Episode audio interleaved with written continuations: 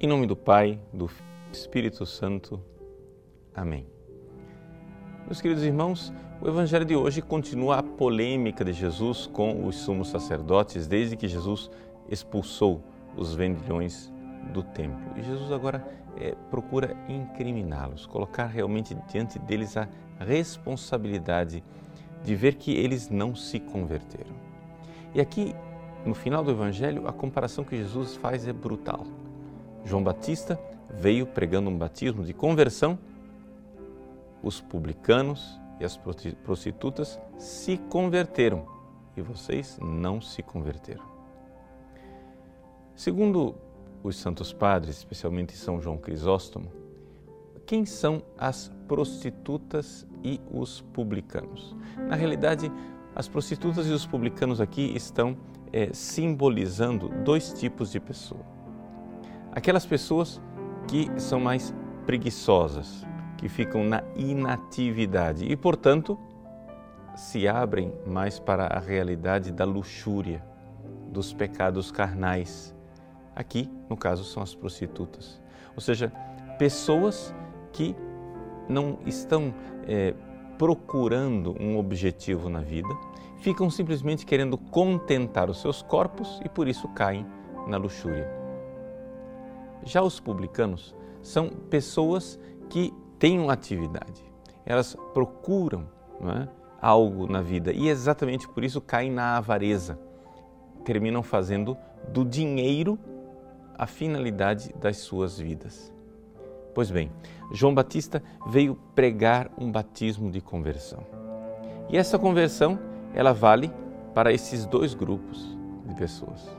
Para aqueles que é, não querem nada com nada e que ficam simplesmente esperando a vida passar nos deleites da carne, mas também para aqueles que, diante da sociedade, parecem até ser virtuosos, ou seja, aqueles que estão é, atarefados, são trabalhadores, ativos, mas que na realidade transformaram o dinheiro no seu Deus. Para esses dois tipos de pessoa, João Batista veio pregar um batismo de conversão.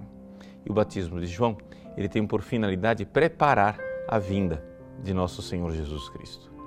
Então, por isso Jesus diz: as prostitutas e os publicanos vos precederão no reino dos céus. Por quê?